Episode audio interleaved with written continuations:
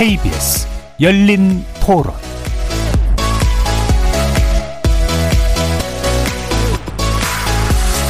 안녕하십니까. KBS 열린 토론 정준희입니다. 문선무시만 핸드폰 불법이에요? 아, 저 몰랐어요. 근데 이게 뭐 거기 가보니까 자격증 같은 거 가게 뭐 걸어놓고 하셔가지고 저는 국가에서 허가해주는 그런 자격증 받고 사시는 줄 알았어요, 영업을. 수면 위로 끌어올려가지고 받을 수 있는 것도 나쁘지 않겠다라는 생각이 들기는 하는 것 같아요. 타투 그냥 나이 드신 분들 보면 약간 안 좋은 눈치로 보잖아요. 근데 저는 개인의 멋이라고 막 생각하고 있기 때문에 그렇게 막 불편하지 않아요. 네. 저는 안 했어요. 근데 할 생각이 있고요. 여자분들이 많이 이렇게 색을 많이 덮으면 좀 무섭긴 하더라고요. 요즘 예전보다는 많이 대중적으로 하잖아요. 예쁘게 세련되게 많이 하니까 조금 많이 변화가 되는 것 같긴 해요. 자유고 저도 있어서 크게 뭐 거부감 있거나 그렇지는 않아요. 저는 팔, 다리 뭐 하나씩 쬐까맣게. 예전에는 아무래도 흔히 말하는 건달들이 하는 그런 표현이라고 생각 들었다면 지금은 그냥 패션이라고 생각 많이 하는 것 같아요. 아직까지는 그게 좀 사회적으로 이렇게 인식이 확산되지 않아서 좀 국민의 동의가 전반적으로 좀 이루어진다면 괜찮다고 보는 겁니다. 학생들이 그런 것을 따라하게 된다면 다른 길로 가거나 좀 잘못된 길로 가는 것에 대한 걱정이 굉장히 부모들 입장에서 크죠. 심각한 문제가 또 생길 수가 있어요. 사회적인 문제로.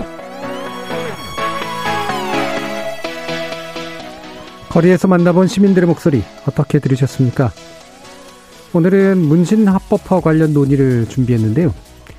미용 목적의 눈썹 문신이나 아이라인 고정 등 반영구 화장하신 분들이 주변에 흔히 있을 만큼 문신 시술은 광범위하게 행해지고 있죠. 근데 현행법으론 이런 게 모두 불법이라는 사실 알고 계셨는지 모르겠습니다. 국내에선 문신을 의료 행위로 보는데 의사가 아닌 사람에 의한 시술은 모두 불법이기 때문입니다. 앞에서 예를 든 반영구 화장을 포함 국내에서 문신 시술을 받은 분들의 수는 대략 1,300명 정도로 추산되는데요. 이들 대부분이 음지에서 암암리에 시술을 받았다는 점에서 문신 시술을 합법화해서 양지로 끌어올리는 대신 위생 기준을 강화하는 조치 등이 필요하다는 주장이 나옵니다. 우리나라와는 달리 해외 주요국에선 문신 시술을 의료인만의 영역으로 보고 있진 않습니다. 미국, 영국, 프랑스 등의 경우 비의료인에 의한 문신 시술을 일종의 예술 행위로 보고 문신사 면허 제도를 운영하고 있다고 하는데요. 최근 국회 차원에서도 문신 합법화 내용을 담은 법안이 발의된 상황. 오늘 KBS 열린 토론에서는 문신 합법화 필요성에 대한 논의와 더불어서 향후 해결해야 될 과제는 또 무엇인지 짚어보도록 하겠습니다. KBS 열린 토론은 여러분이 주인공입니다. 문자로 참여하실 분은 9730으로 의견 남겨주십시오. 단문은 50원, 장문은 100원의 정보 이용료가 붙습니다. KBS 모바일 콩, 트위터 계정 KBS 오픈, 그리고 유튜브를 통해서도 무료로 참여하실 수 있습니다. 시민 논객 여러분의 뜨거운 참여 기다리겠습니다. KBS 열린 토론 지금부터 출발합니다. 살아 있습니다. 토론이 살아 있습니다. 살아있는 토론, KBS 열린 토론. 토론은 라디오가 진짜입니다. 진짜 토론, KBS 열린 토론. 오늘 토론 함께 해주실 세 분의 전문가 소개하겠습니다. 먼저 도이라는 작가명으로 활동하고 계신다고 하는데요. 어, 문신 시술가 또는 타투이스트 또 문신 예술가 이렇게 부를 수도 있겠네요. 김도윤 타투 유니온지회 지회장 나오셨습니다. 안녕하세요. 예, 자, 타투이스트 도이 김도윤입니다. 타투 유니온 지회 어떤 단체인지 소개 좀 부탁드릴게요. 예, 어, full name은 민주노총 화섬식품 노조 예, 타투 유니온 지회입니다. 예. 어, 저희 타투 작업하는 저희가 이야기하는 문화예술 노동자들이 지금 처한 현실이 저희는 노동 문제라고 생각을 하고요. 그리고 이 노동 문제가 해결되었을 때도 앞으로 발생할 노동 문제들 미리 대비하고 예, 어, 준비하자는 이 목적으로 모여 있는 예. 예, 타투이스트들의 노동 조합입니다. 예. 그 뭐 아시는 분들은 그 화섬에 속했다는 건 아시는데 그것도 되게 좀 특이하다고 보시는 분들 많으세요. 네. 음. 어떤 배경이 좀 있으셨나요? 어, 저희들은 어, 앞으로 계속 설명을 드리겠지만 법적으로 어, 불법 의료 시술자로 되어 있죠. 예. 노동자인데 노동자로 인정을 받지 못한다라는 어, 현실이 있고요. 음, 그러다 보니까 저희들이 노동조합을 조직한다고 했을 때 과연 저희들을 노동조합의 일원으로 받아줄 수 있는 총연맹이라든지 예. 어, 상위, 상급 단체들이 있을까라고 하면서 굉장히 오랫동안 고민하고 준비를 해왔어요. 예. 그러면서 저희가 어, 알게 됐던 게 화성식품 노조가 어, 물론 다른 노조들도 잘, 잘하고 있지만 확장성이나 생각의 유연함에 있어서는 예. 어, 타의 추종을 불허한다고 생각을 음. 했고요. 그래서 다짜고짜 저희가 화성식품 노조에 찾아가서 저희가 이런 노동 문제를 가지고 있는데 저희와 함께 어, 이 문제를 해결해 볼 수 있을까요?라고 도움을 요청드렸고 오랜 회의 끝에 내부에서도 회의가 굉장히 많으셨다고 하더라고요. 예.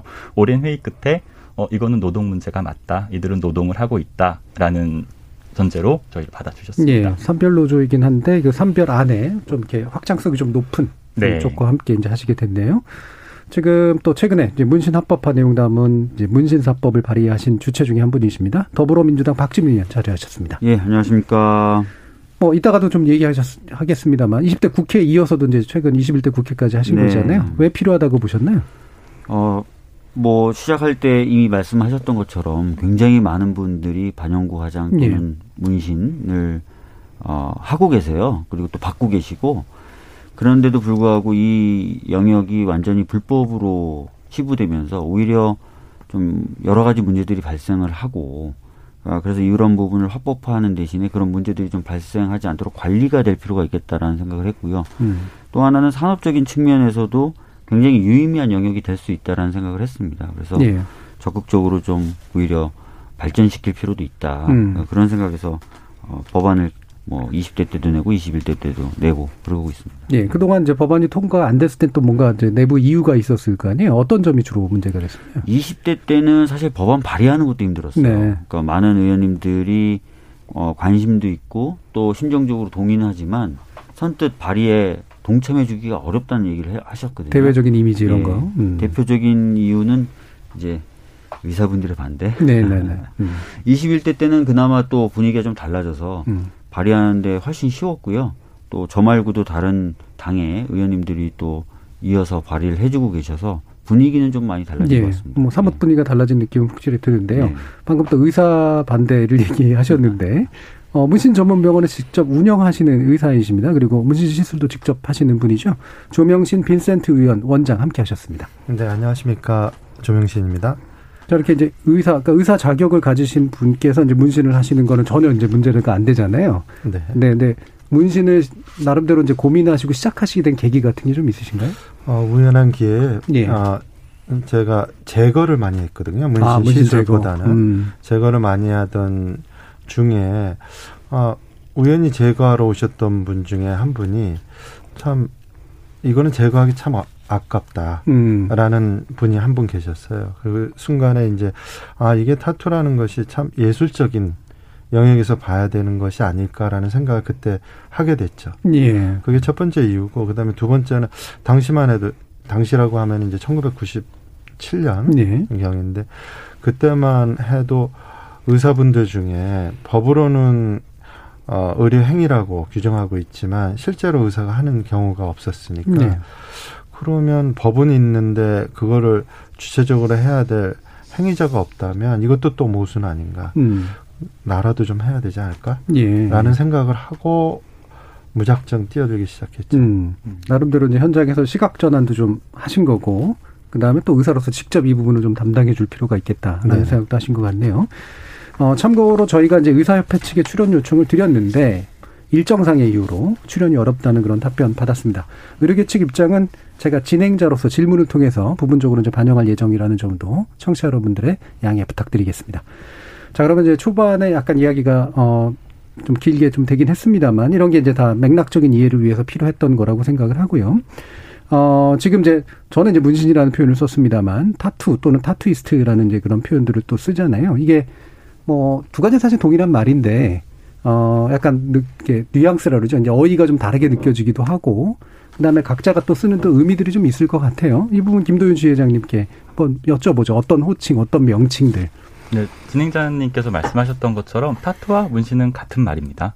어, 동양 문화권에서는 한자로 그럴 문자 혹은 문의 네. 문자를 써서 문신이라고 쓰고 있고요. 그리고 어, 지금 저희 같은 경우는 타투라고 말씀해 달라 그러는 몇 가지 이유가 있는데요. 어, 전 세계 어딜 가도 타투라는 말은 뭐 이태리, 프랑스, 미국 어디를 가도 독일을 가도 타투는 타투입니다. 저희가 지금 사용하고 있는 디자인이라는 말이 예. 전 세계 공용어처럼 사용되고 있는 것처럼 저희가 60년대에는 디자인을 도안이라고 일본식으로 표기해서 말했지만 지금은 그렇게 사용하지 않죠. 뭐 게임법을 만들면서도 놀이법이라고 하지 않는 것처럼 어, 전 세계에서 공용으로 사용되고 있는 말이니 타투, 타투이스트 그렇게 사용해 주십사라고 말씀을 드리는 게 하나가 있고요. 네. 또 하나는 지금 모두가 알고 계신 것처럼 타투 유니온 같은 경우는 타투의 일반 직업화라고 이야기합니다. 합법화라는 말을 저희는 일반 직업화라고 사용을 하고 있는데요. 일반 직업화를 하기 위해서 저희들이 극복해야 될 과제들이 있어요. 92년도에 이 판례가 만들어질 때는 실제로 사람들이 어, 문신이라는 거는 조폭의 문화 그리고 남에게 혐오감을 줄 수 있고 위압감을 주기 위해서 하고 있는 좋지 못한 행위라고 국민적으로 다 인식이 있었기 때문에 92년 판례가 만들어졌던 것이거든요. 네. 그러다 보니까 어 그런 인식을 가지고 있던 단어를 저희가 일반 직업화를 어렵게 하고 있는 상황에서 어 계속 유지하면서 그걸 싸워야 할 이유가 있을까? 또 지금 새로운 사람들에게 새롭게 다가가고 있는 단어를 사용해서 네. 좀더 친근하게 다가가고 어, 다른 이미지를 만들어낼 수 있지 않을까라는 의도가 있어서 예, 타투라는 말을 사용해 달라고 요청을 드리고 있기도 합니다. 예. 그 위에 더 씌워진 어떤 과거 유산 또 안 좋은 이미지 이런 것들을 굳이 이제 같이 갈 필요가 있겠느냐라는 현실적인 고민을 하신 것 같은데 어쨌든 외래어가 이제 정착되는 과정에서 또 세대 간 차이도 좀 있고 네. 어, 어느 게 더 보편적이냐는 이후에 아마 결정될 문제인 것 같아요. 세대도 계속 바뀌면서 뭐 제가 혹시라도 문신이라는 말을 쓸 때 차별적인 용어가 아니라는 아, 점 전혀 그렇게 예. 생각하지 않습니다. 예. 같이 좀 이해해 주셨으면 좋겠고 어 일단 이제 시장 규모 정도는 어느 정도인지 또 다시 한번 좀 말씀 주시죠. 어 이 시장 규모가 사실 음. 나와 있는 것들은 되게 많은데요. 타투가 불법이기 때문에 정확한 실태 조사가 사실 이루어지지 않았어요. 예. 그래서 함부로 말할 수는 없는데요. 저희가 그냥 느끼는 것들 그리고 어, 정부에서 진행했던 간담회 같은 곳에서 나왔던 통계로 말씀을 드리면 실제로 타투를 어, 일하고 있는 타투이스트들의 타투 업종에 종사하는 사람들의 인원은 20만 명 내외를 예상을 네. 하고요. 소비자는 1,300만 명 정도를 예상을 합니다. 음. 국민 4명 중에 1명은 타투를 가지고 있다라는 뜻이고요.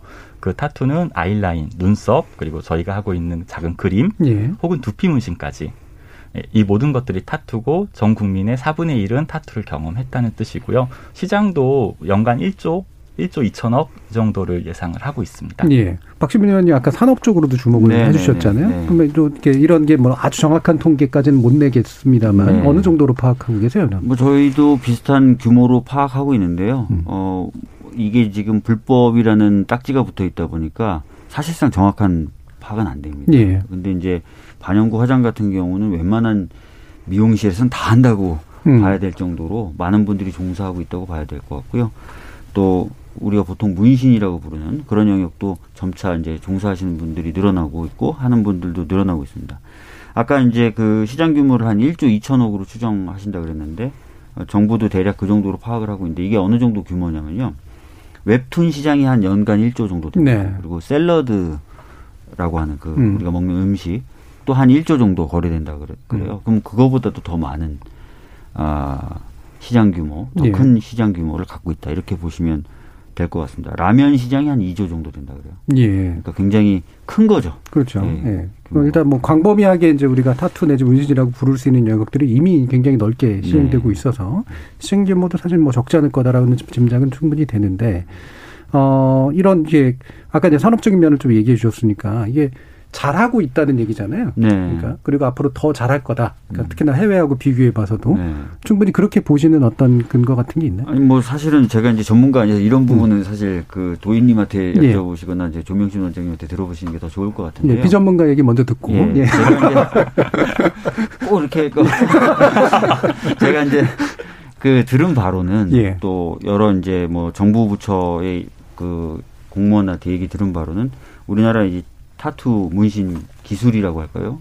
이것이 굉장히 뛰어나서 많은 관광객들이 네. 사실은 타투나 문신을 받기 위해서 입국을 한다고 하고요.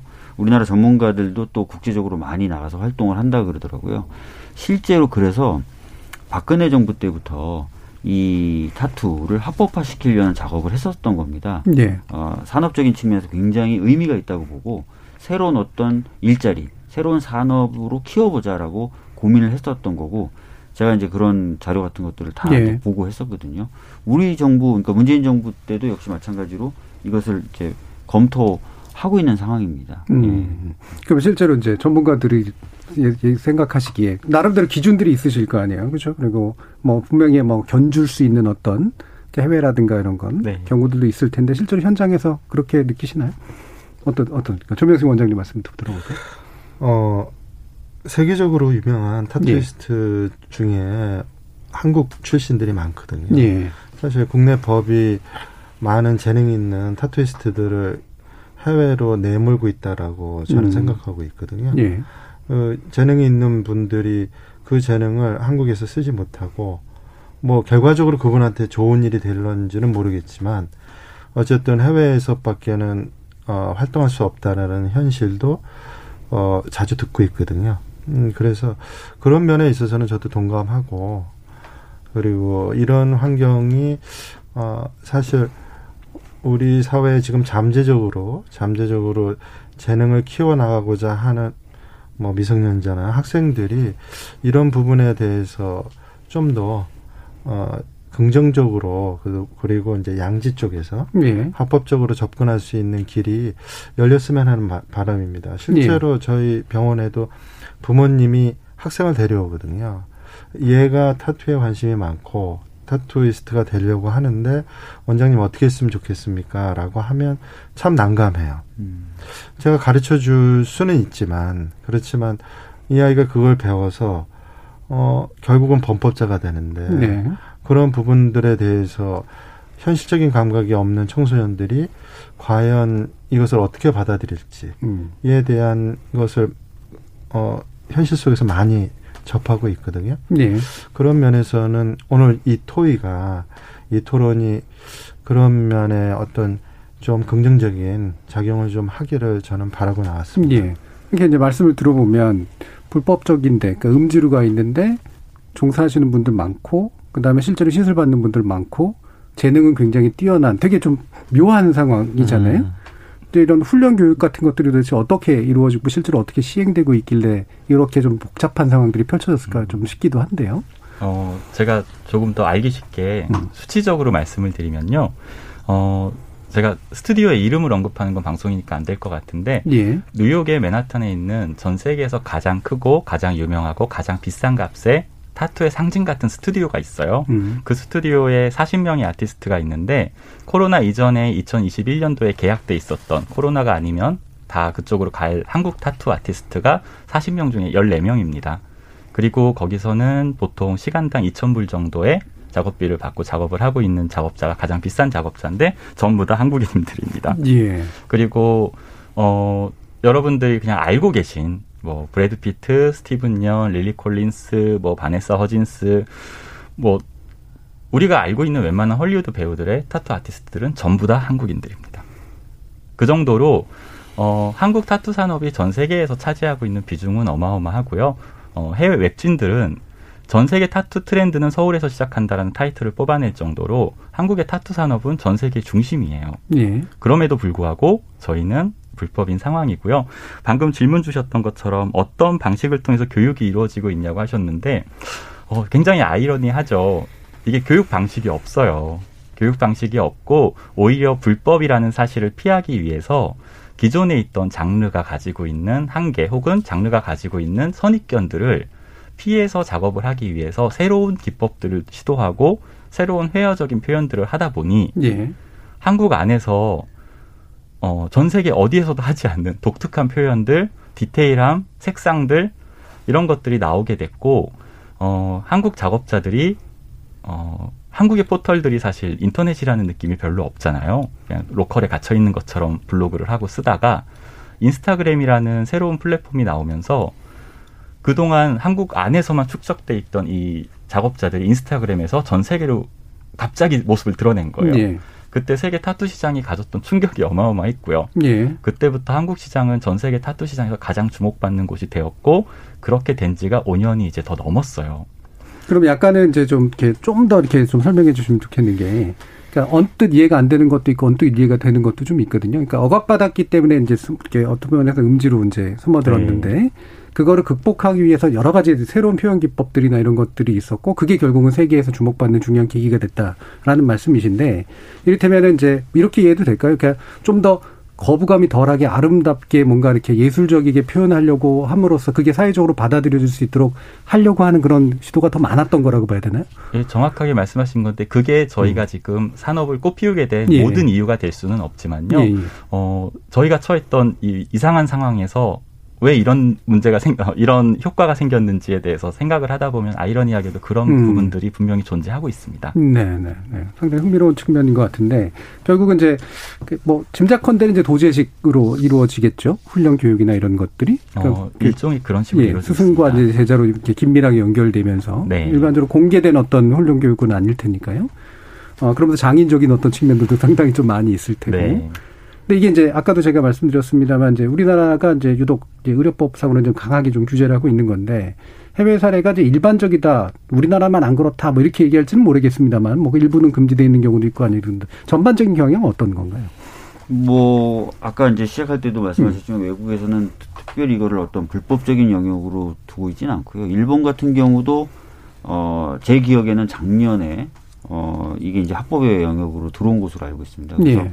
전반적인 추세는 이제 합법 적으로 가는 거고요. 음. 대신에 이제 관리하는 제도에 있어서는 좀 다양한 제도들을 가지고 있는 것으로 그렇게 알고 있습니다. 네. 우리나라도 어떻게 보면 그런 추세에 좀 맞춰 가자라는 거고 더군다나 아까 말씀하셨던 것처럼 우리나라 이 문신 타투가 굉장히 세계적으로 각광받고 있기 때문에 좀 사실 보면은 그게 좀 우리나라 좀 먼저 그런 식으로 제도가 바뀔 필요가 있었는데 네. 늦은 거죠. 음. 예. 그러면 이제 지금 이제 법을 발의하신 내용이 바로 이제 기존의 의료법상의 장벽 때문에 이제 그런 건데 네. 의원님이 발의하신 건 기존의 어떤 부분을 어떻게 고치는 쪽인가요? 음, 사실은 그 뭐 문신은 불법이다 이런 법이 있는 건 아니에요. 그렇죠. 그러니까 의료 행위는 의료인만 할 수 있다라는 의료법 규정이 있어요. 근데 이제 대법원 판례가 문신이라고 하는 행위를 의료 행위로 분류하면서 다른 사람이 그 행위를 하게 되면 당연히 이제 의료법 위반이 되게 되는 겁니다. 음. 그래서 어, 저는 아예 그래서 의료법을 처음엔 좀 고쳐볼까 하다가 그러면 입법 기술적으로 더 오히려 복잡해질 것 같아서 별도의 이제 문신사법이라는 걸 발의해서 네.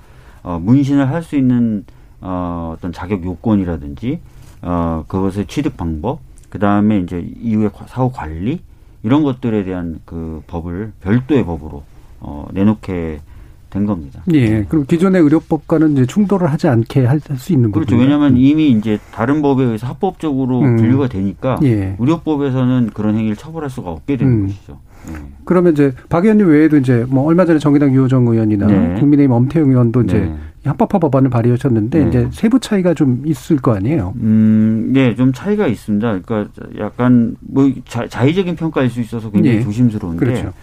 엄태영 의원님과는 약간 좀 반영구 화장 쪽에 조금 더 가까운 예. 그런 느낌이라고 보시면 우리가 생각하는 흔한 문신보다는 예. 음. 유호정 의원님은 사실 제 법안하고 큰 차이는 없습니다. 큰 차이는 없고 이제 자격 요건이나 이런 부분에 있어서 조금 차이를 뒀다라는 그 평가를 받고 있는데요. 제가 봤을 때 그렇게 큰 차이는 예, 없어서 전반적으로 어 셋이 이제 힘을 합치기만 하면 되는 거 아니냐 이런 예. 생각을 좀 가지고 있습니다. 예. 근데 그 제가 이제 뭐 기사 내용을 보니까 이제 청소년 을 이제 시술 대상으로 할 거냐 말 거냐 이 부분에서 차이는 없는 건가요? 어, 저, 제 법안 같은 경우에 음. 이제 청소년 같은 경우를에게, 그러니까 미성년자에게 예. 이제, 어, 타투나 문신을 하면 안 된다는 명확한 규정을 두고 있는데요. 예. 다른 분들은 아마 그 유호정 의원 아마 그 예, 부분은 없는, 없는 거로 알고 있고요. 그 정도에서 아마 좀 차이가 좀 음, 있을 것 같은데 자 이런 이제 법안 어쨌든 법안이 계속 시도되고 있고 지금 분위기도 좀 나아지고 있다라고 볼때 두분 이제 실제로 현장에 계신 분들이 이런 법안들에 대해서 나름대로 평가들을 하실 수 있을 것 같은데 어떠신지 한번 조명식 원장님 한번 얘기 들어볼까요?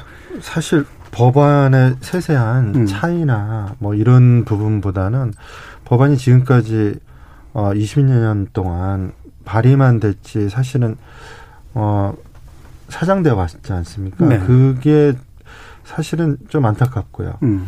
그 차이가 뭐 어떻든 간에 지금 그, 그 차이보다는 현실적으로 진짜 현실을 반영할 수 있는 법이 빨리 그게 좀 부족한 점이 있다 손 치더라도 예, 예. 그게 뭐그 미성년자한테 타투를 하네 안 하네 음. 그런 지역적인 문제보다도 사실은 그거는 어 현장에서도 얼마든지 컨트롤할 수 있는 법이니 어 타투를 실제로 하고 있는 그리고 불법의 영역에서 또 하고 있는 이분들에게 사실은 어, 따뜻하게 할 수 있는 간판을 네. 걸고 할 수 있는 그런 법이 어떤 법이든지 좋다는 거죠. 네.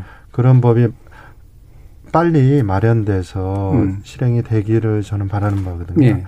그 디테일은 뭐 조금 조금씩 다르다는 것이 뭐 그렇게 크게 문제될 것 같지 음. 않습니다. 뭐 많은 분들이 우려를 하는데 어 미국 같은 경우는 사실 미성년자한테는 절대 안 되거든요. 네. 그런데 뭐 미성년자 하더라도 그 미성년자가 부모의 동의를 받고 한다라고 하면 또 그거는 또 다른 영역에서 다뤄질 네. 문제니까 어 이번에 뭐 세계에 따른 개별적인 법이 나왔는데 그게 사장되지 말고 현실에 반영될 수 있기를 바랄 뿐입니다. 일단 합법화의 방향을 확실하게 잡는 게 좋고 네네. 디테일로 이제 이게 발목이 잡히면 안 된다 네네. 이런 말씀이시잖아요. 예, 김도윤 주회장님. 어, 동일합니다. 예. 그 여태까지는 지난 12년 동안 민주당에서 계속해서 문신사 관련 법안을 발의를 해주셨는데 지금은 국민의힘 엄태영 의원님이 발의해 주셨고요. 예. 정의당 유호정 의원님이 발의해 주셨고요. 거기서 뭐 예를 들면 지금 미성년자 시술 얘기가 자꾸 계속 등장하는 것 같은데 어 미성년자 시술을 해라라고 제가 뺀 걸로 알고 있지는 않아요. 예. 예 그냥 그거에 대한 언급이 없었던 건데 음. 나머지 굳이 연령제한을 두지 않았다. 음. 예, 그렇게 된 건데 그거는 상식선에서 따질 수 있는 게 전 세계 어떤 나라도 미성년자의 타투 시술을 허용하는 나라는 없습니다. 법제도가 네. 돼 있는 나라에서는 절대 없고요. 타투 시술자가 가장 큰 처벌을 받게 되는 사례는 미성년자를 시술했을 때입니다.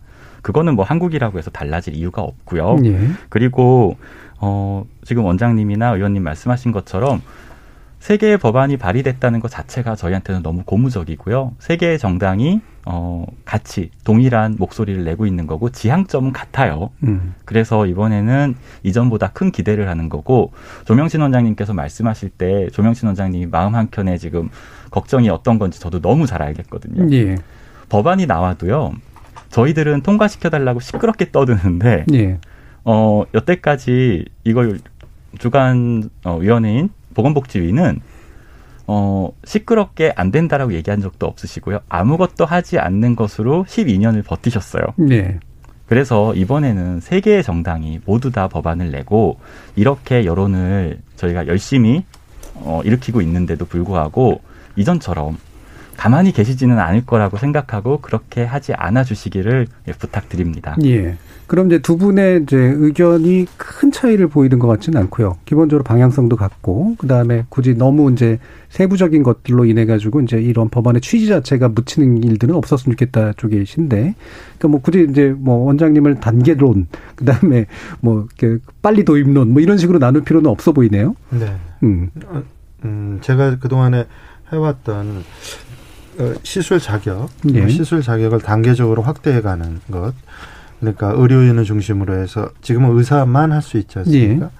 사실 많은 분들이 언론에서 이제 다루기는 의료인이 아니면 시술할 수 없다라고 돼 있지만 실제로 의료인에는 의사와 간호사가 다 포함되거든요. 예. 근데 현행법상은 간호사도 시술을 하면 불법으로 돼요. 음. 이건 보건복지위에 저희가 이제 뭐 질의도 하고 유권 해석상으로 예, 회, 회답도 받았는데 그래서 간호사분들 중에서 하시는 분들도 처벌을 받고 있거든요.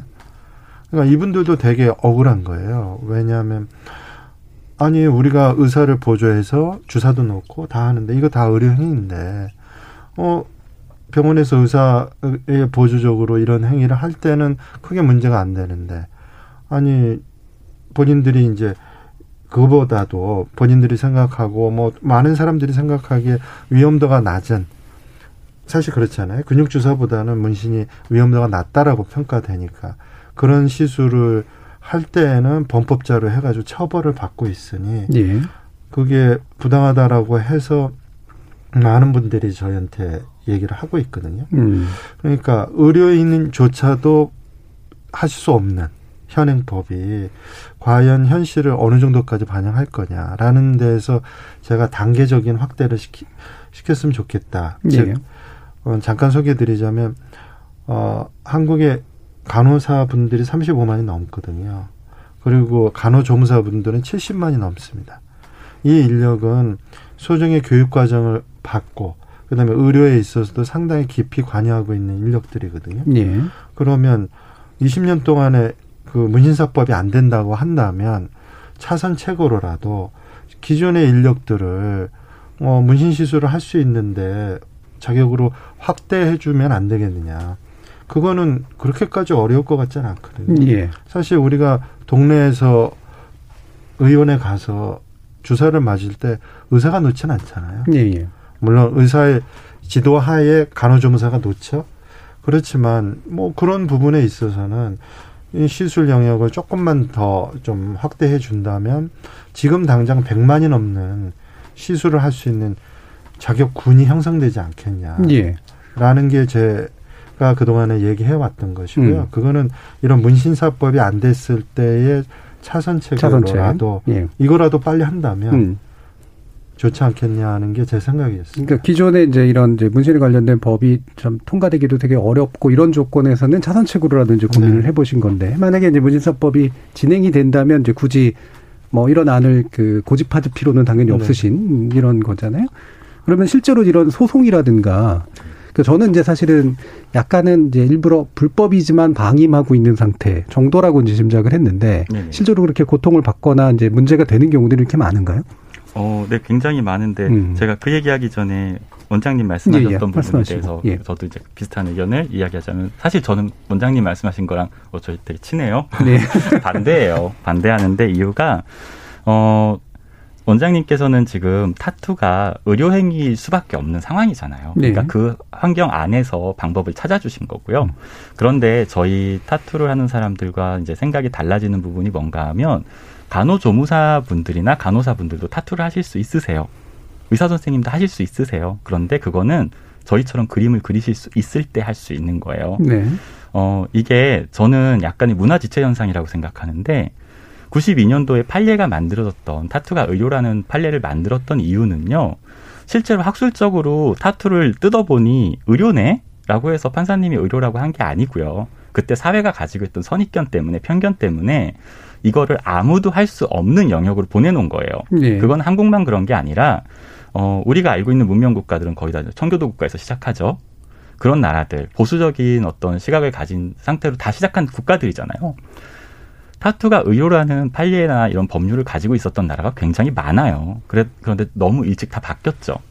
그런데 저희는 이 판례를 30년 동안 너무 오래 갖고 있었어요. 그러다 보니까 누군가는 이게 실제로 이제 원장님이야 이 일을 하고 계시니까 그렇게 생각하시는 거고 누군가는 관심이 없기 때문에 아 진짜로 타투가 의료인가? 라고 착각을 하시기 시작한 게 가장 큰 문제예요. 예. 예를 들면 저희가 어렸을 때 누워서 밥 먹으면 소된다고 할머니가 밥 먹다 못 눕게 하셨는데 그거는 소가 되는 방법을 알려주신 게 아니고요. 누워서 밥 먹으면 소화가 안 된다는 얘기를 하신 거잖아요. 그런데 가끔씩 어떤 아이가 소로 변신하는 방법을 터득한 줄 알고 누워서 밥을 먹으면 소가 되려고 한단 말이에요. 지금 타투가 의료행위라고 말하고 있는 경우가 그런 문화지체예요. 그러니까 문화지체인 거는 맞는 네. 것 같은데 사실은 이제 제가 볼 때는 그냥 냉정하게 보자면 그러니까 의료인들이 또 안, 여기 빼고 안 나오셨으니까 의료적 영역과 네. 아트적 영역이 이제 교집합이 돼 있는 거잖아요. 맞습니다. 예. 그렇기 때문에 이 문제를 어떻게 해결할 거냐 사실 네. 이 부분일 것 같아요. 예. 그러니까 그런 거예요. 모든 산업은 교차되는 지점이 있어요. 예. 그래서 타투 같은 경우도 어 그러면 안전하게 할 수 있어 그럼 아니에요. 교육 제대로 받고요. 지켜야 되는 규칙을 지키지 않으면 아주 위험할 수 있어요. 네. 그렇지만 그거를 하기 위해서는 모든 나라가 법제화해서 잘 지키고 있는 규정들이 있고 그건 배워올 수가 있는 거예요. 그런데 예를 들면은 뭐 해산물 요리를 할 때 해산물이 식중독을 일으킬 수 있으니까 의사 선생님이 해야 되는 게 아닌 것처럼 네네. 교차 영역 중에 어떤 게 이 산업의 주가 되는지를 따져보면 될 것 같아요. 그렇죠. 보고 조리를 의사가 해야 되는 건 아닌 것처럼. 예, 예, 저희가 그림을 그릴 수 있는 사람이 의료 영역을 배워서 시술을 하는 거는 어, 짧은 시간에 가능하지만 의료를 배우신 분들이 저희만큼 그림을 그리는 거는 어, 죄송한 말씀이지만 불가능하세요. 예. 예. 만약에 이게 정말 그냥 불가능한 건 아니고 이제 쉽게 가능하진 않죠. 어, 아, 절대 불가능하다고 생각합니다. 왜냐하면 예. 한국 타투가 지금 만들어낸 작업 작품들을 한번 보셨으면 좋겠어요. 이전에 우리가 생각하고 있던 어, 조폭들이 하는 그런 게 아니에요. 네. 정말 네. 어, 전 세계가 열광하는 작품을 만들어내고 있는데 어, 그걸 보면서 의료라고 생각하신다면 저희가 할 말이 없을 것 같아요. 근데 그걸 보시지 않고 그냥 법이 그렇게 만들어 놨으니까 어, 타투는 의료야라고 얘기를 한다면 그거는 정확한 문화 지체입니다. 예, 제가 볼 때 뭐 여전히 교집합의 네. 영역인 것 같고요. 왜냐하면 지금 1,300명 가운데 모든 1,300명이 다 아트를 받는 건 아니잖아요. 네네. 예, 그렇기 때문에 그 교집합들을 어떻게 해결해낼 것인가의 문제일 것 같은데, 그럼 이제 결국은 이제 국회에선 이해 당사자들 간의 조율들을 해야 되잖아요. 네, 네. 어떻게 좀 조율이 좀 되고 있으신가요? 어, 소관상임위가 이제 보건복지위여서 저 같은 경우에 이제 보건복지위를 좀 통해서 어, 이야기를 좀 하다가 좀 잘 안 풀리는 부분이 있어서요. 음. 조만간에 지금 그, 그, 의협 쪽을 만나려고 약속을 좀 잡아놓은 상태입니다. 예. 그래서 직접 좀 얘기를 좀 들어보려고 하고요. 어, 그 다음에 이제 관련 부처인 보건복지부와는 저 엄태영 의원님, 유호정 의원님 이렇게 셋이 같이 만나서 예. 또 정부 쪽의 입장을 좀 듣기도 하고 좀 설득할 건 설득하고 이런 작업들을 해나갈 생각입니다. 예. 예. 그, 음. 근데 제가 이제 보건복지위의 의원님들 좀 만나보면 그 의원님들도 대부분 이제는 이제 합법화해야 된다라는 생각들 다들 가지고 계세요. 다만 어 이제 의협하고 어떻게 얘기를 잘 해 나갈 것이냐 뭐 이런 부분에 있어서 좀 어려움을 토로하시더라고요. 예. 근데 다들 이제 아까 말씀드렸던 것처럼 이제는 합법화를 할 수밖에 없고 해야 될 필요도 있다라는 걸 어, 느끼고 계시기 때문에 전보다는 좀 어, 가능성이 매우 높아진 상, 상태 아니겠냐 예. 보고 있습니다. 그러면 음. 이제 직접 이제 그 입법을 담당하시는 입장에서 어, 이런 이제 그 흔히 말하는 이제 대중적 이미지 아직까지 약간 부정적인 것들이 있는 약간 보수적 분위기랄까 뭐 이제 이런 것과 그다음에 의료인들이 이제 가지고 있는 약간의 이제 좀 집단적인 뭐 굳이 제가 이기주의라고까지 표현하지는 않겠습니다. 우려 네. 사이에서 어느 게 더 이렇게 크게 느껴지세요? 실제로 음. 제가 봤을 때 그 문신이나 그 타투에 대한 혐오감, 예. 거부감 많이 없어졌어요. 음. 그래서 요즘에 주로 반대하시는 분들이 얘기하는 게 미성년자 타투를 네. 얘기하고 있을 뿐이에요. 음. 예. 미성년자의 타투에 대해서도 얘기하시면서 이유가 어렸을 때 호기심 같은 경우로 받았, 받으면 나중에 커서 봤을 때, 아, 내가 이거 괜히 했구나라고 후회하게 되는 거 아니냐 정도죠. 네. 그래서 이제 거부감이나 혐오감은 많이 없어졌고 사실상 많이 대중화가 된 것 같아요. 음. 어, 그래서 어떻게 보면 가장 큰 걸림돌은 이제 의사분들의 우려, 걱정, 요런 부분인 것 같습니다. 그래서 네. 요 부분에 대해서도 좀 얘기를 아까 말씀드렸던 대로 이제 해 나갈 건데 실제로 근데 이 부분을 이제 하고 있는 의사 아, 분이 제가 알기로는 한 분밖에 안 계세요. 음. 그래서 진짜 또 어떻게 보면 이해관계하고 딱 부딪히는 건 아니거든요. 제가 네. 봤을 때는. 네.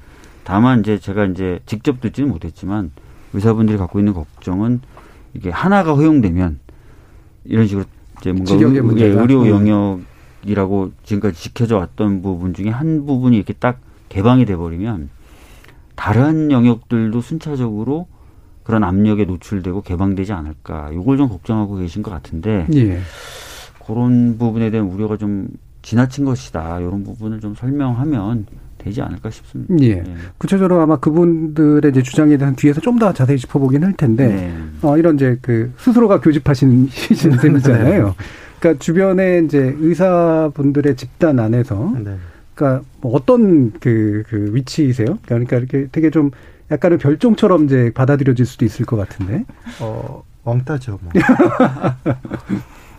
어, 뭐, 박지라고 하는 친구도 옛날에는 있었고. 예. 근데 지금은 뭐 저도 문신이 사회적으로 인식이 많이 변했듯이 저를 보는 의사 분들의 시선도 많이 달라진 것 같아요. 예, 예. 전에는 저희 가까운 친구가 어 제가 처음에 제가 음. 22년 됐거든요. 네. 이제 문신 시술을 한 지가 초기에는 너 왜 의사가 그런 걸 하냐. 음. 그런 거는 저기 그때는 홍대도 없었을 테니까. 네. 음.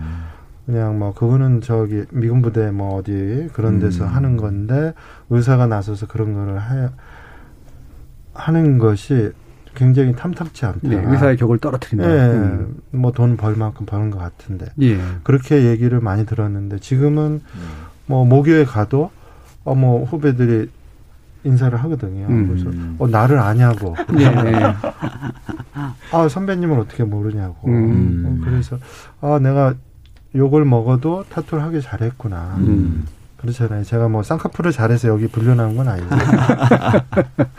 그래서 그런 면에서는 어 저는 의사이면서 타투이스트라고 하는 그거에 대해서 굉장히 어 자랑스럽게 생각하거든요. 예. 그리고 이게 아까 뭐 도희님도 얘기했고 뭐 의원님도 얘기하셨지만 어 빨리 이게 재능 있는 우리 젊은 작가들이 예. 젊은 애들이 이런 부분에 대해서 자유롭게 자기의 상상력을 발휘하고 그랬으면 좋겠습니다. 음. 뭐 저는 의사기 의사이기 때문에 뭐 의료법에 이게 의료행위다, 뭐 예술이다라는 부분에 대해서 천착하고 싶지는 않고요. 음. 예. 뭐 실제로 이게 불법이라고 해도 여러분도 잘 아시다시피 천삼백만 명이 시술을 받는다라고 하면 이거는 이미 현실이 된 거잖아요. 예. 그러면 그 현실을 법이 따라와 주면은 좋겠다는 생각이고 그게 왜 아직까지도 안 됐는지에 대해서는 저는 늘 의아하게 생각하거든요. 예.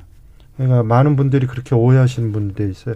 왜 당신은 합법적으로 하는데 어찌 보면 당신이 독점적으로 이렇게 할 수 있지 않냐. 음. 근데 저는 전혀 생각이 다르거든요. 예. 저도 누군가를 가르치고 싶고 누군가의 도움을 받고 싶고 제자들이 음. 그 사람이 꼭 의사가 아니더라도 어 가르쳐서 재능 있는 사람들의 도움을 제가 받고 싶거든요. 예. 음. 근데 제가 받을 수 없어요. 음. 저희 와이프 얘기하면 안 되지만 음. 와이프가 반영구 화장을 하거든요. 음. 하는데 자기가 배워서 하고 싶은데 불법이잖아요. 음. 우리 집안에는 합법과 불법이 공존하는 거죠. 아. 이, 이, 런 얘기 하지 말라고 그래요. 네, 예. 큰일 났 예. 제가 그 그래서 지금 방송, 방송, 방송 듣고 있을 텐데. 예. 그런데 저는 그 현장에 뭐 의사로서의 무슨 교집합뿐만 아니라 불법과 합법이 가정 내에서도 이렇게 존재하니까 네. 음. 어, 나서서라도 제가 이거는 모순이다. 어, 가정 내에서도 이런 모순이 존재하는데 사회적으로는 얼마나 큰 모순이 이게 흘러가고 있겠나. 그거는 사회적인 손실이기도 하고 궁극적으로는 이런 시술을 받는 국민들이 굉장히 손해를 보는 거잖아요. 네. 제가 가장 안타깝게 생각하는 건 정말 좋은 아티스트, 음. 정말 좋은 시술자를 국민들이 선택해서 갈 권리가 있잖아요. 네.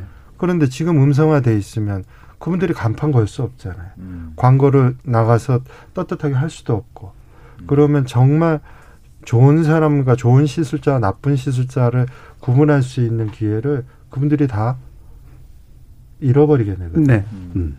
지금 이제 어 1분 논의가 약간 좀 길어졌는데 원래 아까 그 김대현 지회장께 제가 여쭸던 것 아, 중에 네. 이제 나머지 하나를 못 들은 부분이 있는데 그 네. 2부 시작하면서 한번 들어보도록 어, 하고요. 청취자 문자 좀 어, 듣고 가겠습니다. 정인진 문자 캐스터.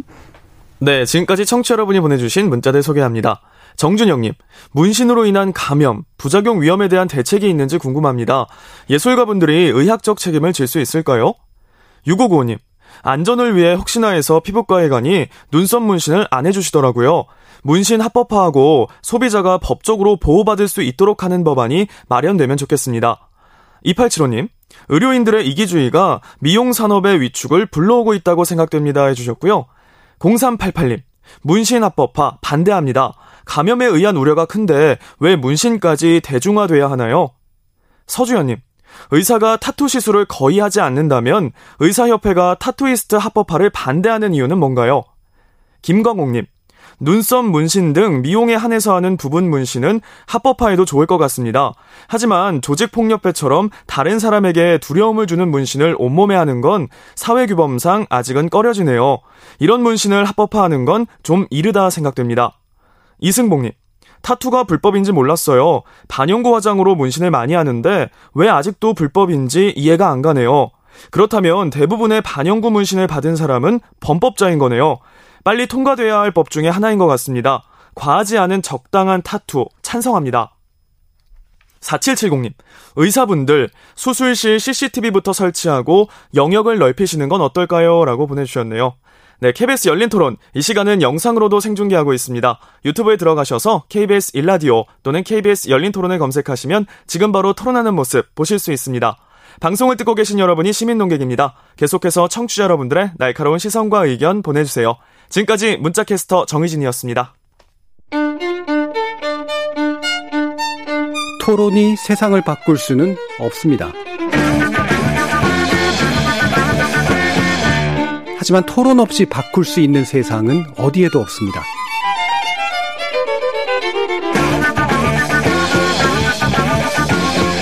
세상의 선한 변화를 갈망하는 당신. 정답이 아니라 질문의 힘을 믿는 당신. 우리 KBS 열린 토론에서 만납시다.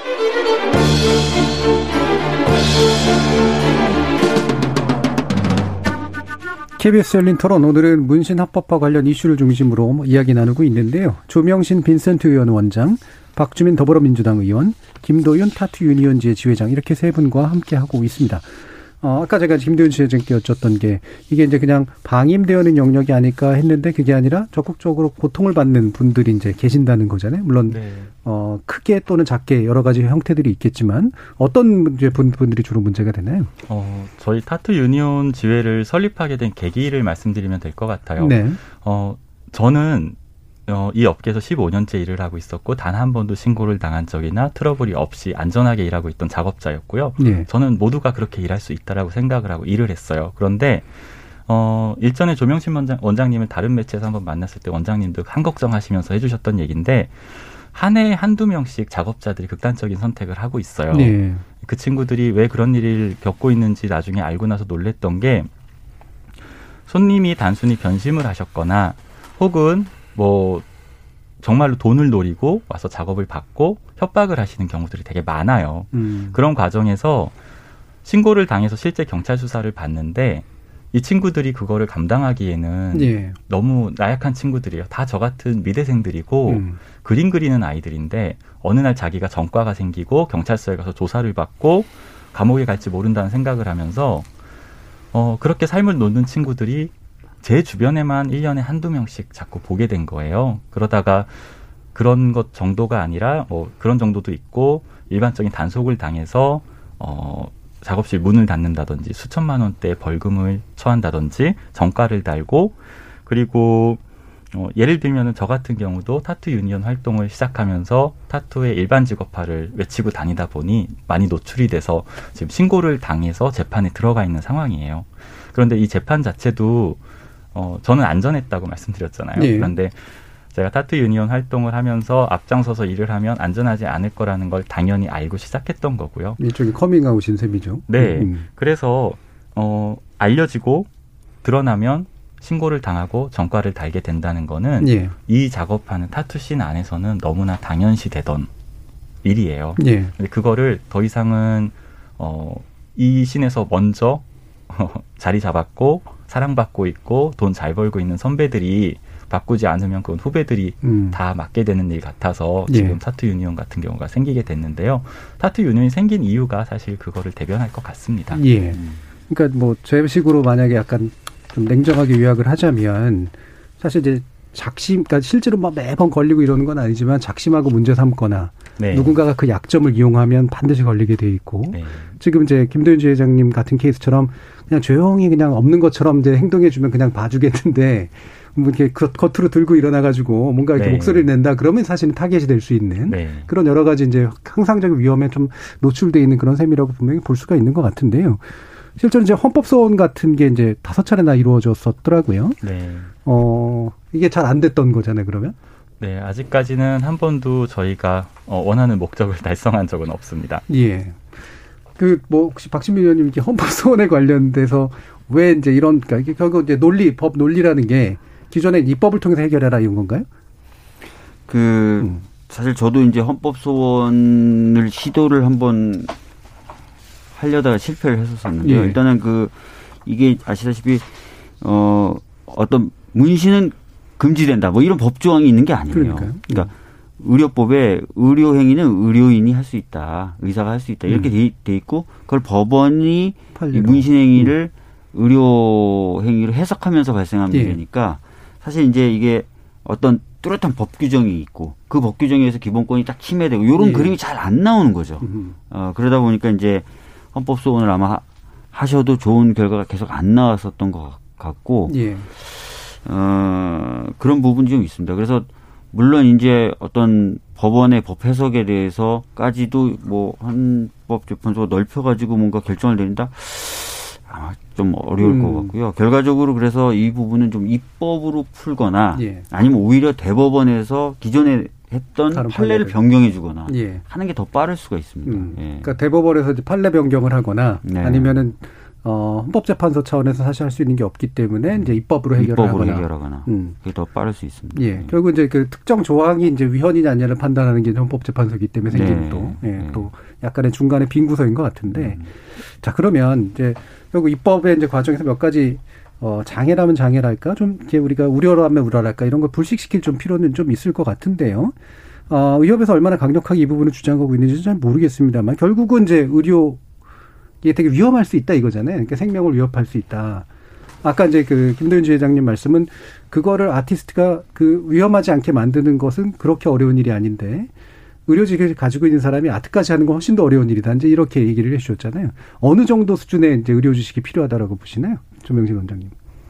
우선은 바늘을 통해서 출혈을 유발하잖아요. 네. 음, 출혈이 되는 상황이니까 혈액으로 매개될 수 있는 병원균 에 대한 이해가 있어야 되겠죠. 네. 그리고 자신이 사용하고 있는 도구, 기계 등이 어 피부에 들어가서 작동하는 것, 그리고 그걸로 인해서 나오는 출혈에 대해서 어떻게 감염을 예방할 것이냐라는 부분들에 대한 기본적인 지식만 있다면 네. 사실 제가 미국에 있을 때는 그런 거를 보건소에서 나와서 교육을 하거든요. 음. 블러드본 패스진이라고 음. 그래서 음. 혈액맥의 병원균에 대한 강의를 한 네시간 정도 예. 하고 시험을 보고 시험을 봐서 일정 점수 이상이 되면 어 그 자리에서 그 인증서를 줘요. 음. 그러면 그 인증서를 가지고 미국에서 그 지역 자기가 원하는 지역에 가서 개업을 하면 되거든요. 물론 이제 시설 기준이 까다롭습니다. 미국도 이제는 어 타투에 관련돼서는 시설 기준이나 아니면은 오픈할 수 있는 개업할 수 있는 시설 뭐 기준을 계속 강화하고 있거든요. 그런데 어쨌든 할 수는 있는 거거든요. 예.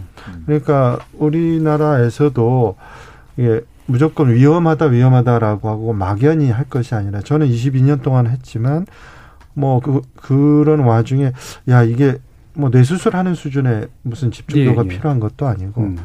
그리고 뭐 수지침보다는 훨씬 더 주의가 요하지만 그런 어떤 정확한 위험을 예측할 수 있는 거를 뭐 의료 쪽에서 규정을 해주든지 예. 아니면은 뭐 어, 해외에서 있는 사례들을 좀 연구를 해서 음. 그런 부분에 대해서는 엄격하게 어, 규정을 만들고 관리를 해 나간다면 그것이 우리가 관리하지 못할 정도의 위험성은 아니다. 예.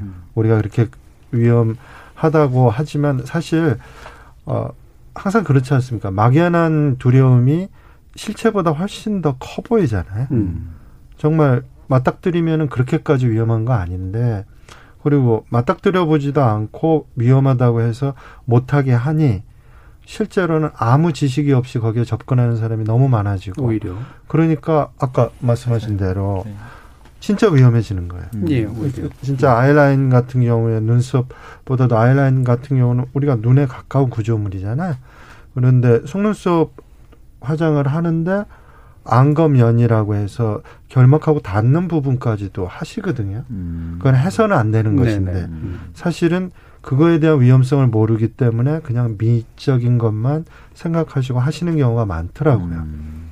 근데 그런 부분에 대해서 말씀을 드리면 아, 제가 그렇게까지 위험한 거를 했느냐고 해서 오히려 놀라시는 분도 많아요. 예. 그렇다고 본다면 이거에 대한 계도나 아니면 교육, 철저한 교육을 할 수 있는 국가적인 기관이 있고, 근데 그런 것을 설립하기 위해서는 우선 입법이 돼야 되겠죠. 맞습니다. 뭔가 기본적으로 이것이 어 의사가 아닌 사람도 합법화 합법적으로 할 수 있다는 틀 안에서 뭐 그 밑에 산하 단체를 만든다든지 해서 위원회를 만들어서 거기서 관리해 준다면 저는 제 경험에 비춰서는 충분히 관리할 수 있는 네. 위험이다. 라고 음. 생각합니다. 그러니까 위험이 없지 않으나 그 위험을 관리하는 데서 엄청난 의료 기술과 지식이 필요한 게 아닌 결과적으로는 양성화시켜서 관리를 하는 게 오히려 더 현재 문제를 예방할 수 있는 이런 문제라고 지금 얘기해 주신 건데요. 실제로 김도윤 지회장이 이렇게 뭐 상당히 이제 그런 부분을 신경 써서 하시기 때문에 문제를 안 일으키실 거 아니에요. 네, 네. 음. 어 실제로 저희가 이 부작용을 막기 위해서 하고 있는 일들을 설명을 드리면요. 어 지난 30년 동안 의료단체는 항상 안전과 보건을 위해서 하면 안 된다라고 하면서 실제 일어나고 있는 일을 어, 안전하게 해주기 위해서 아무 일도 하지 않았고요. 예. 심지어 정부도 아무 일도 하지 않았어요. 음. 그래서 저희가 일반 직업화를 이야기하면서 어, 곧 대련이 하고 저희도 아무것도 안 하면 음. 또 5년, 10년 아무것도 없는 상태로 소비자들이 불안한 상태를 만들 것 같아서 어, 저희가 조직이 되는 순간부터 지금 녹색병원이죠. 예. 네, 녹색병원, 노동자 친화병원이라 그러는 음. 녹색병원에 가서 저희 타투이스트들이 이런 문제가 있는데 사회적인 염려를 불식시키기 위해서 감염관리 지침을 만들어주셨으면 좋겠습니다. 얘기했고, 예. 어, 임상혁 원장님께서 직접 참여하시는 TF를 구성하셔서 지난 1년 동안 저희랑 같이 해서 지금 타투이스트를 위한 감염관리 지침을 제작을 해주셨어요. 예. 그래서 작년 연말에 전부 다 인쇄를 해서 조합원들에게 배포를 했고요. 올해 1월부터 시범, 시범으로 교육을 했고 3월부터는 정식으로 조합원들을 상대로 감염관리 교육을 하고 있어요. 실제 의사 선생님들이 들어오셔서 교육을 해주고 계시고 어, 또 하나 재미있는 거는 전 세계에서 유일하게 불법인 국가가 한국이잖아요. 그런데 저희들이 이번에 녹색병원에서 만들어주신 감염관리 지침은 전 세계에서 가장 타이트한 감염관리 예. 지침이고요. 예. 외국도 감염관리 지침은 다 있죠. 타투를 위한. 그런데 모두 멸균이라는 걸 이야기를 해요. 그런데 전 세계 어디에 가서 제가 작업을 해봐도 실제 멸균을 지키는 국가는 단 한 곳도 없어요. 음. 이유는 어렵거든요. 예. 그러니까 멸균까지는 안 가고 그 하나 아래 단계인 뭐 고준위 소독 정도를 가지고 작업을 네. 하고 있어요. 그런데 저희는 뒤늦게 만드는 만큼 잘 만들어 보자라고 하셔서 지금 저희는 실현 가능한 멸균 타투 시술을 교육시키고 있어요. 예. 그래서 불법인 나라가 어떻게 보면 타투이스트를 위한 감염관리 지침상으로는 전 세계 최고가 되어 있는 그런데 물론 저희가 규모가 엄청나게 크지 않기 때문에 빨리 전파시키는 거에 어려움이 있어요. 근데 저희 조합원으로 가입돼 있는 친구들부터 해서 계속 교육을 시키고 있는데요. 어, 실제로 저희들은 그렇게 이루어지고 있고 어, 이란 같은 곳에 있는 작업자는 저희한테 저한테 직접 연락이 와서 나도 그거 배우고 싶다고 얘기할 정도로 불법인 국가에서 어, 타투 관련된 감염 관리 지침을 수출해야 되는 웃긴 상황도 지금 만들어지고 있어요. 그래서 네. 안전하다. 이미 우리 한국은 안전하다가 아니고요. 지금까지는 개인의 양심에 맡겨왔는데 안전을 위해서 스스로가 노력하고 있고 그게 지금 이루어지고 있다라는 것까지는 예, 믿고 맡겨주셨으면 예. 좋겠습니다. 그럼 이제 흔히 이제 그 뭐 위험을 과장한다 아까 이제 그런 표현을 쓰셨는데 실제로 이제 부작용 사례들은 있잖아요. 맞습니다. 예. 그래서 그 부작용 사례가 이제 어느 정도고 그래서 이걸 관리 가능한 것으로 만들기 위한 어떤 이제 나름대로의 입장들이 좀 더 필요할 것 같긴 한데 이 부분에 대한 좀 파악 같은 건 좀 되어 있으신가요? 어, 실제로 부작용은 저희들이 작업을 하면서 음. 종종 겪게 됩니다. 예를 들면 타투 시술을 했는데 타투 시술 부위에 염증이 생기는 것 자체도 타투를 관리를 하면서 술을 먹는다든지 뭐 네. 뭐 지저분한 환경에 노출돼서 할 수도 있겠지만 작업자들이 작업이 부족해서 염증을 만들 확률도 굉장히 높아요. 그래서 그런 과정에서 어, 위험을 가장 낮출 수 있는 방법이 뭐냐 했을 때 작업을 멸균 멸균의 규정 안에서 한다. 그러면 적어도 작업하는 동안에 병균이 어, 세균이 침투해서 감염을 일으킨다든지 이런 사례는 어, 굉장히 많이 줄일 수 있다는 거예요. 예. 그래서 확률상 우리가 할 수 있는 최선의 것들을 다 한다 정도로 가고 있고요. 어, 질문에 제가 다른 답을 한 것 같은데 음. 예, 부작용 사례가 종종 있고 잉크에 대한 알러지 같은 것도 네. 아주 많지는 않지만 종종 저희가 보고 받고 있습니다. 네, 그것도 연관이 돼 있는 건데 이게 이게 뭐 합법화 단계로 가게 되면 결국에는 이제 그 예방 지침이나 관리 지침도 중요하지만 새로운 어떤 기법이나 시술을 도입하거나 아니면 새로운 어떤 잉크 같은 걸 적용하거나 했을 때도 이게 안전하다라는 걸 사전 보장 받은 상태에서 뭔가를 하도록 한다든가 이런 게 필요할 거 아니에요? 예. 네, 지금 초록누리 사이트라고 들어가 보시면은 예. 자가 검사한 제품들 검색 검색이 가능합니다. 그래서 예. 어, 뭐, 환경부 고지로 안전 확인 대상 생활화학 제품 지정 및 안전 표시 기준이라는 게 있어서요. 네네. 실제로 저희가 서화 작업, 서화 타투를 하는데 사용하고 있는 뭐 브랜드 얘기해도 되나요? 뭐 다 이것만 쓰니까요. 뭐 Intenze, Eternal, 뭐 다이나믹 모든 타투샵이 쓰고 있는 잉크들은 네. 국내에서도 안전성에 대한 음. 검증이 끝난 상태고요. 어 해외 뭐 미국, 유럽 전부 다 자기들의 기준을 가지고 안전 기준을 가지고 생산되고 있는 제품들을 정품으로 구입해서 쓰고 있습니다. 예, 조 원장님. 네. 어, 지금 자가검사 번호라는 아마도 청취자분들께는 굉장히 생소한 단어가 그렇겠죠? 나왔을 거예요. 음. 어, 자가검사 번호라고 하는 거는 국가가 인정하는 음, 기관에서 세계 기관에서 이 제품이 나오면 잉크가 있으면 그 잉크에 대해서 열네 가지 이상의 중금속이 없다는 것을 증명하고 음. 그리고 이 잉크가 무균 상태임을 증명할 때 이 번호를 자가 검사 번호라는 것을 부여하거든요. 현재 한국에서 유통되고 있는 잉크들은 어, 생산되고 이, 유통되는 거는 자가 검사 번호를 받아야지만이 법적으로 유통이 되게 돼 있습니다. 예. 어, 그래서 그런 면에서는 그런 시스템을 갖고 있는 거는 또 한국이 한국이 유일해요. 음. 그러니까 한국이 유일한 게 참 많은데 대한민국이 그런 어떤 문신 잉크에 대해서 문신 잉크에 대해서 국가가 관여해서 이렇게 컨트롤 관리를 하고 있다라는 점에서는 어 소비자 입장에서 굉장히 그 고무적인 일이죠. 예. 예. 그럼 박준미 의원님 이렇게 네. 뭐 국가가 어느 뭐 잉크 같은 거 외로 관리를 되게 잘하는 그런 그, 셈인데 그, 게 약간 모순된 네. 거 아니냐고 얘기하시는 분들도 계세요. 네. 불법이라고 하면서 네. 왜 거기 쓰이는 도구나 뭐 음. 특히 그 잉크 같은 거는 또 관리를 하냐. 음. 네.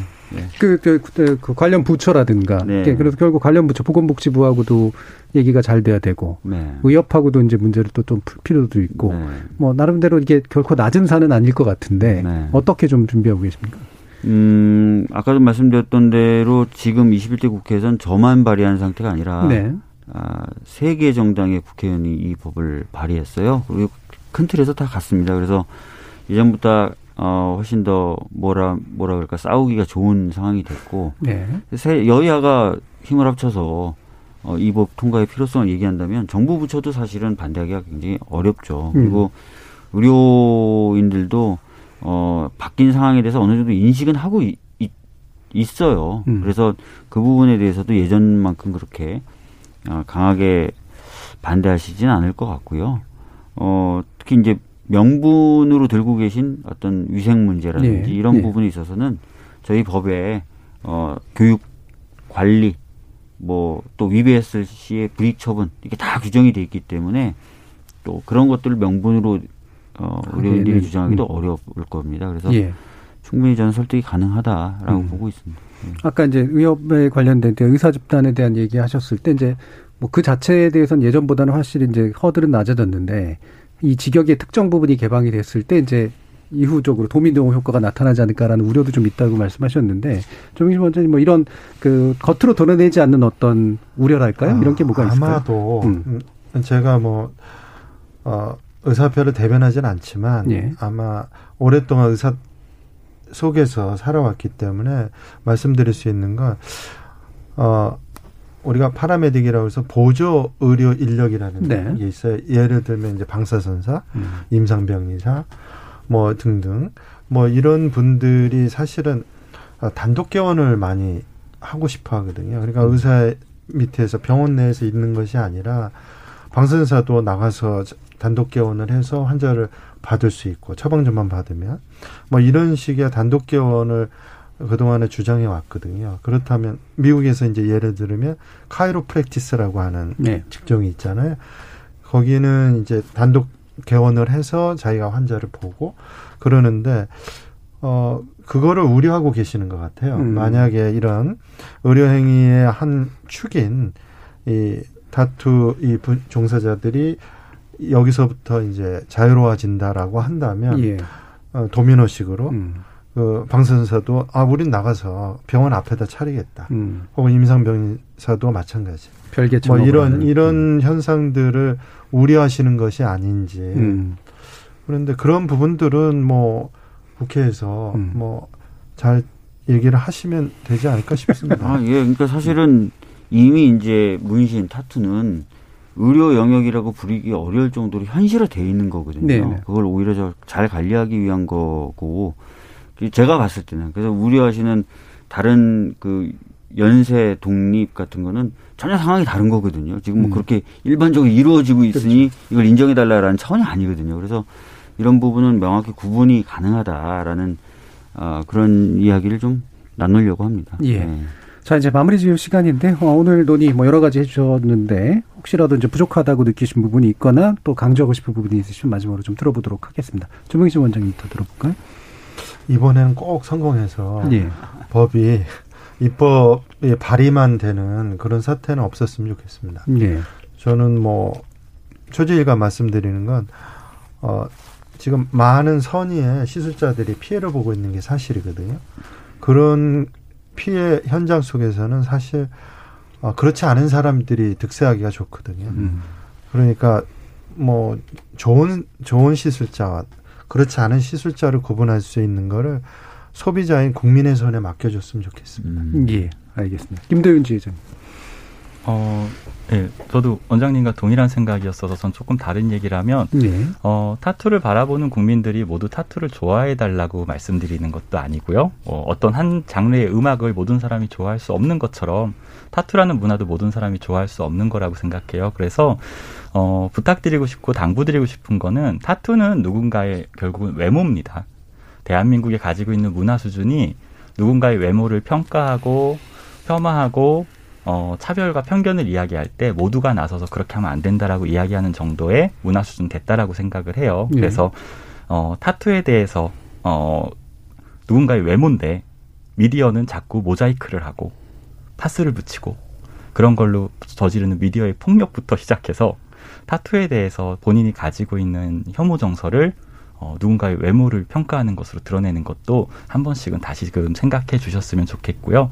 예, 그런 변화도 함께 기대해 봅니다. 예, 외모적 표현에 관련된 부분에 사회적 관용 충분히 우리는 돼 있는 거 아니겠느냐라는 의견까지 들었고요. 박주민 의원님 말씀. 뭐 시작하면서 말씀드렸지만 이미 굉장히 많은 분들이 타투 문신을 받고 있고 또 거기에 종사하시는 분들도 굉장히 많습니다. 그런데 마치 없는 것처럼 음. 아니 더 나가서 심지어 불법인 것처럼 취급을 하다 보니까 오히려 제대로 관리가 안 되면서 여러 문제들을 양산하고 있어요. 그래서 이거를 어 합법화 영역으로 드러내놓고 합리적이고 위생적이고 이런 부분에 있어서 문제 없도록 관리를 좀 할 필요가 있고요. 음. 산업적인 측면에서도 저는 굉장한 가치가 있는 영역이라고 생각합니다. 그래서 적극적으로 육성하고 아까 제자를 가르치고 싶다고 말씀하셨는데 관련 학과도 만들고 뭐 인재를 해외에 뭐 수출하기도 하고 또는 관광객을 유치하기도 하고 이런 여러 가지 이제 어 활성화된 그런 어떤 결과를 좀 저희들이 봐야 되기 때문에 이제는 합법화 음. 해야 됩니다. 네. 예. 그래서 넘어야 될 산이 있다고 말씀하셨지만 어, 넘어보려고 합니다. 예, 알겠습니다. 자, KBS 열린 토론 오늘은 이제 문시합법과 관련된 논의로 세 분의 전문가와 함께 이야기를 나눠봤는데요. 오늘 토론 함께 해 주신 김도윤 타투 유니언지의 지회장, 박주민 더불어민주당 의원, 그리고 조명신 빈센트 의원 원장 세 분 모두 수고하셨습니다. 감사합니다. 네, 네 감사합니다.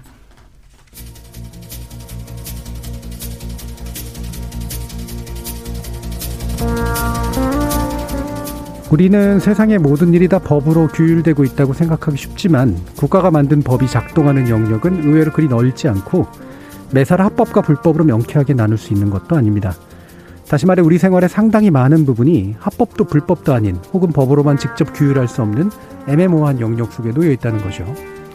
많은 경우 굳이 법이 아닌 일반 관습에 맡겨두는 게 나을 수도 있겠지만 문신처럼 원칙적으로는 불법인데 광범위하게 시행되고 있는 현실이 있다면 법과 현실의 불일치는 어떤 식으로든 교정해야 마땅하겠죠. 이럴 경우 현실을 법 속에 우겨넣기보다는 법이 현실을 따르도록 하는 게 맞겠고요. 현실을 지금보다 더 잘 규율할 법적 방안을 모색해가면서 말입니다. 참여해주신 시민 논객 여러분 감사합니다. 지금까지 KBS 열린 토론 정준이었습니다.